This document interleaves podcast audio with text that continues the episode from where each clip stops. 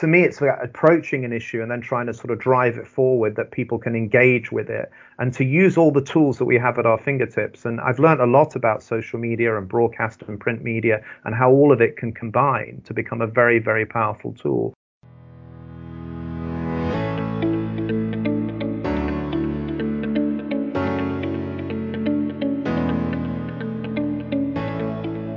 Hello, my name is John Higginson, and I'm on a mission to revolutionise communications by focusing on the power of purpose.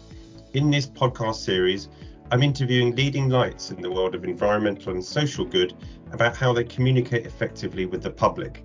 This week, I'm joined by Dominic Dyer, a wildlife protection campaigner, writer, and broadcaster. A former CEO of the Badger Trust, Dominic found himself in the eye of the media storm for his role in the evacuation of animals from Afghanistan. He is policy advisor for the Born Free Foundation and co host of Off the Leash podcast. I first met Dominic three years ago during a Japanese anti whaling demonstration, which Higginson Strategy provided media support for. It was one of our easier jobs due to the fact that Dominic had arranged for both the Prime Minister's father, Stanley, and then girlfriend, Carrie, to be there. More recently, he has been involved in the operation to save alpaca Geronimo, the campaign to stop the slaughter of dolphins and whales in the Faroe Islands, and has led a one man attack on George Monbiot for touting the environmental benefits of trophy hunting. Dominic, thank you very much for joining us. Not at all. It's a pleasure. Thank you so much for having me. First, let's just talk about about the kind of controversy over the uh, your involvement and, and Operation Ark, uh, which was looking to rescue people and animals from Kabul last year the criticism being that you're putting animals ahead of humans. What was your role in that, and why do you think it was important? It was, you know, I, I didn't know Pen Farthing that well. We'd met on one or two occasions, and uh, you know, I'd just come off the back of that huge story around Geronimo the alpaca, as you've just mentioned, that became a massive story that we didn't quite expect, but it was just one of those stories over a summer period as we were emerging from a pandemic that I think really caught people's imagination. So that got a huge amount of media coverage, and my partner Michelle, who watches animal issues as I do very closely, said to me, "Well, things are going very badly in Kabul, aren't they? And it looks like Afghanistan's going to fall. And what are you going to do to help Pen?" And I looked at these tweets, and they became increasingly concerning about him being there on this. You know, I knew about Nowzad, I knew about his work. I didn't realize he was still there, and the thought of trying to get him and his people and animals out hadn't really crossed my mind until you know, I reached out initially to Zac Goldsmith, who was a minister and a friend that I've known in government for many years and out of government, and said, "Listen, I've got this friend who runs this charity. Can you help?"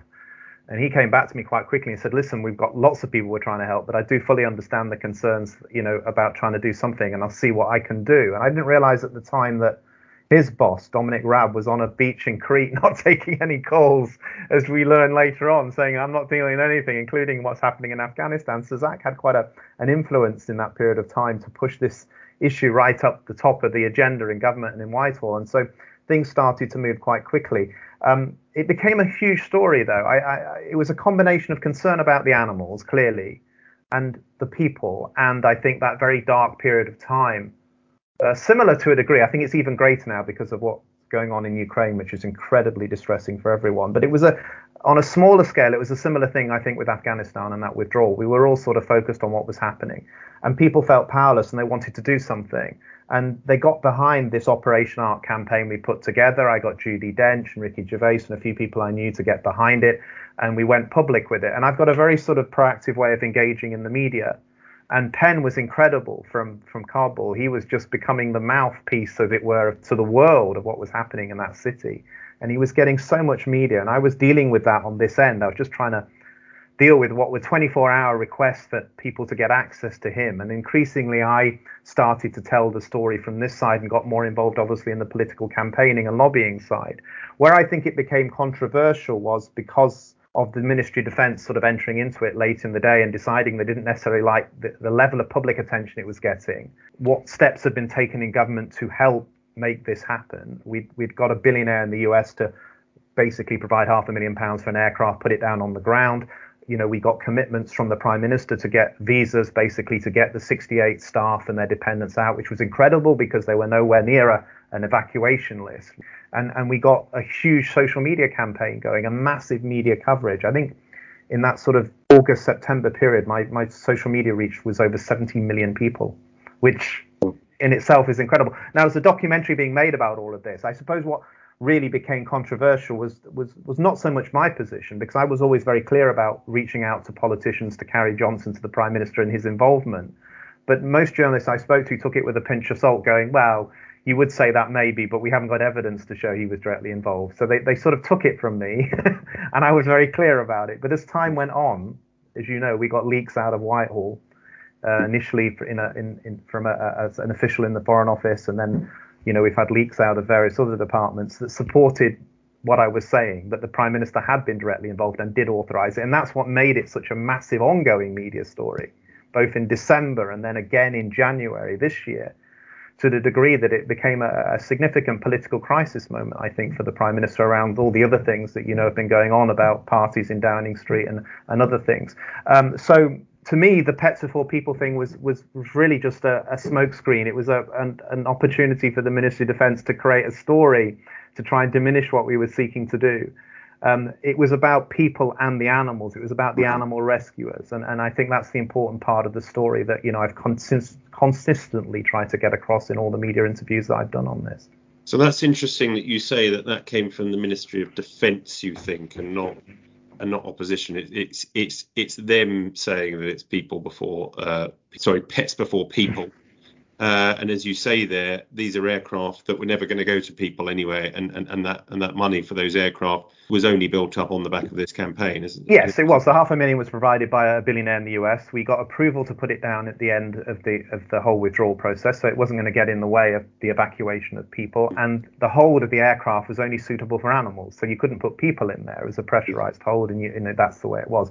The idea was to put people on the plane but because of the problems we had with getting them through Taliban checkpoints, it wasn't possible. They had to come out through a land corridor two weeks later into Pakistan and from there into the UK. But I think the most distressing thing about the whole debate around Nowzad has been that the focus has been primarily on the animals, including from many respected journalists I've worked with over the years and, and, and people in broadcast media, because it became a, something you could hit the prime minister with if you just brought the animals in, or you could hit his wife with. But if you started to talk about the people, it was more of a humanitarian mission, which it was. And I think I've always said if the prime minister was fault, he just didn't embrace it uh, at the end of August and actually say what it was. It was about helping vets, vet nurses, and their families to get out. And by the way, we took some of the animals that they cared for out with them as well. And that's a good story. And it should have remained a good story instead of being a political football that it's become between the Ministry of Defence, Downing Street, the, the Foreign Office, and, and, and the opposition parties to a degree. And and has that story coming out and, and, and you talking about the prime minister's role has that damaged at all your relationship, your your good relationship that you've got with his wife Carrie? I think it was always difficult with Carrie because you, you, you had to go back, you know, to the Badger Cull issue because that's the, the sort of main point where this became a, a, an issue of scrutiny about her conduct and behaviour as his partner. You know, I've always been very, very supportive of the idea that she should have strong opinions on animal welfare issues and be able to continue to have those in Downing Street, and that she should be able to talk to her husband, as he now is, uh, about those issues. Ultimately, though, it's for the Prime Minister to make decisions about policy. But because I went into Downing Street in 2019, I spoke to her about the Badger Cull. She in turn briefed Boris Johnson on the back of information I discussed with her and supplied. He in turn then intervened to stop the Badger Cull policy going ahead in Derbyshire, which led to a judicial review in the High Court. This became a big political problem, you know, well before the Nowzad situation blew up my view has always been that you know I'm very open about the contacts I have with politicians. You know, be it people like Zac Goldsmith, be it people like Carrie Johnson, be it with opposition figures, and I've always been that way. Uh, you know, and that's the way I feel comfortable talking about the work I do. And that's probably why there's been so much scrutiny to a degree about Nowzad is because I've been so open about it. But mm-hmm. equally, I believe in that's a problem in our government anyway. Because if you don't have truth and integrity, and let's be clear, the biggest problems that Boris Johnson has is a lack of trust, truth, and integrity, which could lead, you know, despite the fact that you know international events have probably given him a bit of a sort of longer period of office, uh, he's still in trouble, and that these issues are going to come back to haunt him. And I think, you know, I've been very clear. If anyone ever said to me about the way I work, I think trust, integrity, and the truth matters, really matters, uh, and that's why I've been so clear about what actually happened. Because if if people doubt the the decisions I took or why I did it, then they can do that but they should at least know what the government did and what I was lobbying them to do. You know, that to me is very important. And I've actually had quite a lot of people who I might not necessarily agree with politically who've come back to me in recent months and said, whatever you think of Dominic Dyer, isn't it good that we have someone that's being so truthful about it and not trying to hide what's going on because that's such a big problem in our political system. So that mm. to me is, is the final word on this, I think. So I've got a piece on the Mail are going to be running in, in a few days' time about the pets before people issue because it's almost been turned on its head with Ukraine. Uh, mm. Because in Ukraine, we've now had a million people leave in, in six days, and there's millions more coming. We know this is the biggest, most you know, dreadful event in post-war history, probably to a degree that affects all of us. But so many of them have brought their companion animals with them because there's such a high ownership of companion animals. And the dogs and cats have become a massive part of this story and the images. And the countries like Poland, Romania, Hungary, and others have had to basically waive any restrictions on bringing animals in. And they were saying to the British government, you should be looking at doing the same. So the argument I'm making is that actually it was always the case in Afghanistan too that these were companion animals, animals that were terribly important to the people that had looked after them, the veterinary teams Mm. but equally very important to the soldiers and others that were trying to get them home. The you know the relationships had built up in a war zone, and we're seeing all of that come out in, in what's happening in Ukraine at the moment as well. So I think that sort of pets before people argument to me is a, is a false one. It's it's about animals and people and the relationship they have, which is critically important in good times, but even more important when we're seeing the terrible scenes that are playing out in in in Ukraine at the moment. Do you do you think your op- openness and honesty uh, may have infringed on your kind of ability to do the same thing again in in uh, you know to get Zac or others to pick up the phone again if you're if you are being open and honest? Possibly, but equally, it's I think it's increased my influence and my ability to get things done. I don't think anyone would ever underestimate my ability to you know campaign. Even people like Ben Wallace who might disagree with me would never underestimate that. And I think in some ways, because of the way this story has played out, I think I've also shown that, you know, the power of social media, for example, which we're seeing play out in the Ukraine conflict. You know, this is a social media war as much as a physical war on the ground. And I think these things really are very, very powerful. Governments cannot ignore them. So in the last few days, I've been very much involved in that discussion about as to whether DEFRA should change its rules on companion animals coming in. And the media are picking up on that. And I know the pressure is growing on them because other member states of the EU have taken those decisions. And I think that goes in line with the, the, pressure to say that we should just let more refugees in in what is a very difficult position. On the other side, it never finished with me with the the, the Nowzad operation because we took out another, uh, you know, 82 people. These were from the, the Mayhew charity that are still in Islamabad. So we went back, and that's what I think strengthened my position. When people said to me it was all about pets before people or your relationship with Carrie, no, to me it was about the people, and we didn't get them all out in August. So we went and raised over three hundred thousand pounds, and actually went back with another private rescue operation to bring vets, their families, but also ex-military personnel, diplomats, and others out, high-risk people, which we basically smuggled out of Afghanistan without any government assistance. And we've had to, you know, maintain them in Islamabad, and we're now working to get them into Britain or Canada. So to me, I'm probably more of a humanitarian as much as I am an animal welfare campaigner now, but I think no one could doubt my commitment to sort of you know be in that place. So, so I'm comfortable with where I am in that sense, and, and I hope every politician understands that. Great. Well, look, um, I think the um, the kind of link between these campaigns, and, and and I think we found that you know so often when we look at a animal campaign, there you are as a kind of puppet master behind some of these uh, campaigns. Um, is it is it more than just your influence within government? Clearly, you're you're uh, friends with Zac Goldsmith, and that's very useful. And you're friends with uh, Carrie Johnson, which is also useful. Are there other things you think that kind of link these things together when you when you uh, look at these campaigns? I think a lot of it is the passion you might have and your ability. You know, you know me. I speak a lot in public. I have prior to COVID. I haven't done that much in recent years, but we're beginning to get out again, as we all are in the real world. Um, but I think there's a, there's a, a recognition that you know I can sort of be a powerful voice, be it on the street corner or be it in, in a television studio or doing an interview via Skype or in real person time. And the one thing I've built up, I think, is a recognition within journalists and politicians and others that if I say something, people will take note of it. So I think it, it's it, to a degree, it's it's the message, it's the style you deliver the message in, it's your passion and belief in what you're doing that can make a difference. And uh, I tend to really I, I throw myself into something because I truly believe it needs to be done. I'm not just doing it because it's just oh we need to do it this way. So you know I care passionately about trying to do something about the Faroe Isles whale and dolphin slaughter issue. Mm. Um, and I wanted to bring that back to a degree with the discussion about the trade relationship we have with those islands, which has grown significantly since the Brexit deal we made in 2019 with them. And to say to the British government, we have leverage to stop this, so we must do something about it. So it, it to me, it's about approaching an issue and then trying to sort of drive it forward that people can engage with it and to use all the tools that we have at our fingertips. And I've learned a lot about social media and broadcast and print media and how all of it can combine to become a very, very powerful tool. And as I said at the moment, we've got a documentary being made about Operation Ark, which, you know, I hope will sort of uncover all of that because I think that's an important part of the way I am and the way I do the work that I do in that sense. Well, I think it's. Uh, I'm very glad that you say that about passion because because often I have uh, uh, for you know Higginson Strategy, the communications agency that we um, that I uh, uh, uh, founded. We often have people coming to us saying, "Look, how do I how do I get my my organisation or company in, the, in, in, more more in the news? How do we get more co- co- covered?"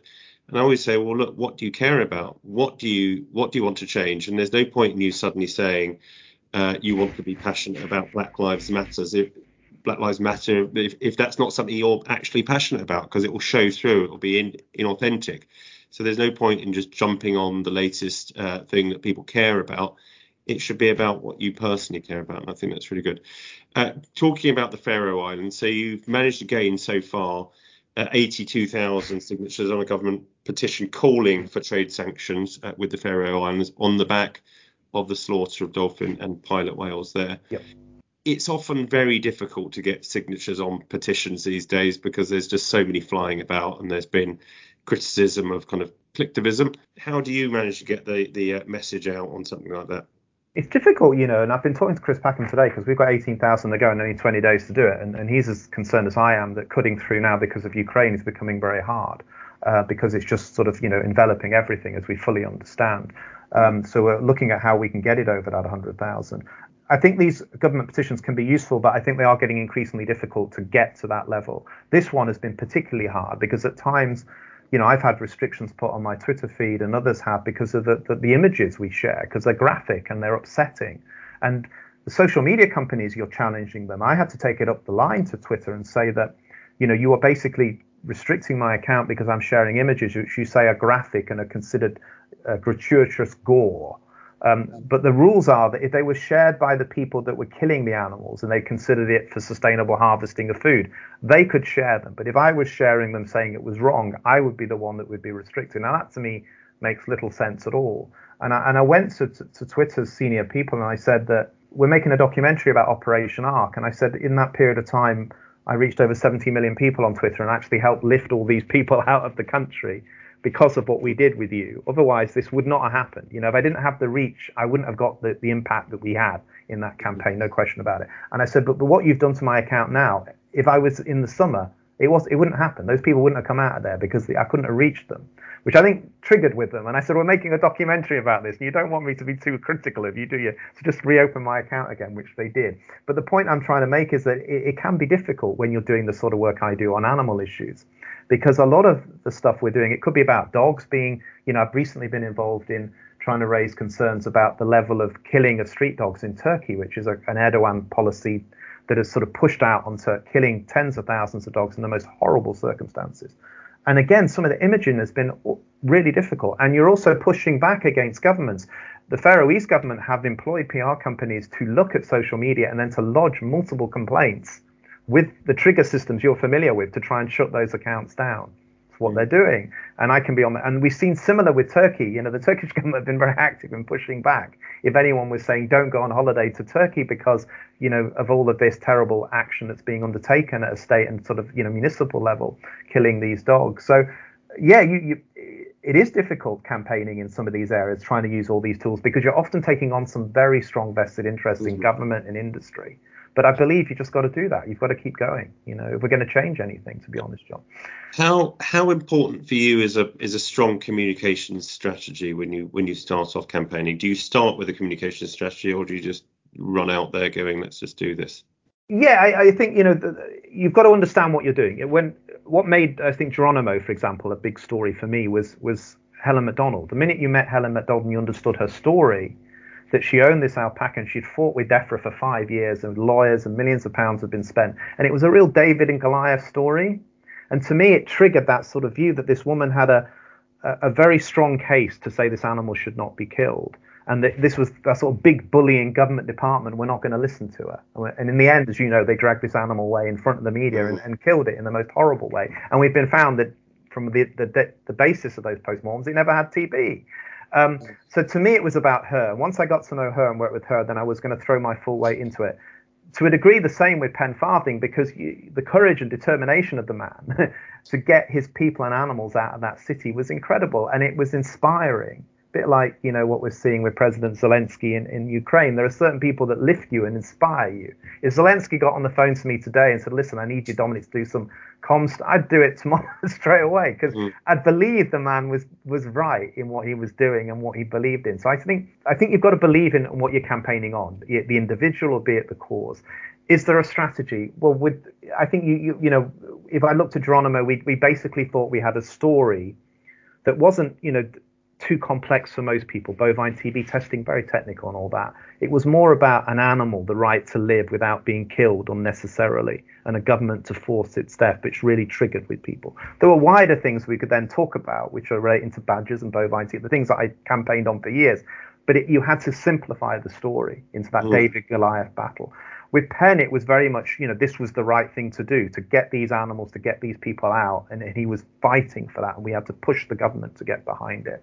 Um, and you know, with Pen, what I did was set up a campaign called Rescue the Animal Rescuers. That was the start of it. With the idea being that you could talk about the people that were rescuing and supporting animals in this very difficult country, particularly women that could no longer do that if the Taliban took over. And then you trigger that with saying, let's bring the animals they care for out as well. It was a strong argument that I think connected with people. So I, I tend to do that in, when it comes to campaigns. I think about what the trigger points are. With regards to Faroes, I just thought, well, if we're making trade deals and with, and you know, at the moment, 550 million pounds, the benefit of that deal for the Faroes to Britain, selling goods to us, whereas we only sell about 50 million pounds the other way. So it hugely enriches the island, but at the same time, they're using this increased wealth to do something that, as we know, is barbaric and medieval, and there's no justification for it. People do understand that, and they do get angry about it. So you, are trying to cr- create a connection. Yeah, uh, so and that's, that's what very, I tend to do. that's very clear there, and, and, and you often find the story behind the story, which I think is is good there, and you're and you're finding in animal stories, you're finding a human human interest story hidden behind an animal story, and in statistics based stories, you're kind of pulling away the statistics and looking to a very real uh, emotional story that people can can can get in contact, uh, kind of feel passionate about. I think it has had a trigger sometimes. You've had this sort of debate about the politics of animals. You know, I did a interview with Spectator TV for a front page piece they did just as the, the Nowzad operation came to an end, where they just said people like me had pushed it too far, that they were putting animal rights to a point where it was above human rights. And, and, and that to me was trying to say no, the two come together. That that's that's what's so important, I think, in these areas. Great. And um, finally, to to what kind of tips would you give um, to anyone who was looking to to create a purpose cam- fueled campaign? I think firstly you need to think about what is it you're trying to get across in terms of your key messaging and what your audience is as well. Is there a particular trigger point in an emotional terms that they will connect to and stay with you on? Is there a level of sort of anger you can generate about a particular issue that you can you can sort of focus down? You know, rather than just people shouting, they can actually focus it and say, "Yes, I understand what you're saying." So at the moment, if we are bringing in large numbers of refugees from Ukraine, why shouldn't they be able to bring their companion animals with them? If they've gone all that way to save them and bring them out, then most people in this country can connect with that and go, yeah, exactly. I wouldn't want to leave my dog or cat either. I'd want it to be with me, particularly if I've been parted from my husband or my partner who's having to go out and fight a war.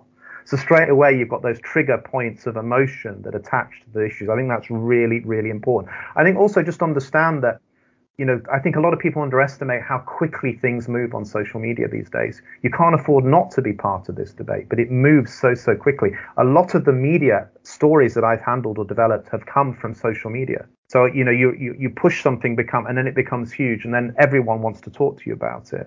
I remember at the start of Operation Ark, I could not really get journalists that interested a week in, I couldn't stop them ringing me. you know, where they said, oh, everyone wanted to talk about it. Yeah. So clearly, we created something that they could no longer ignore. Yeah, I think that that's part of what you're seeking to do. Fantastic. Uh, Dominic Dyer, policy advisor to the Born Free Foundation, co-host of the environmental podcast Off the Leash, and environmental campaigner extraordinaire. Thank you very much for joining us. I'm John Higginson of Higginson Strategy. Thanks for listening.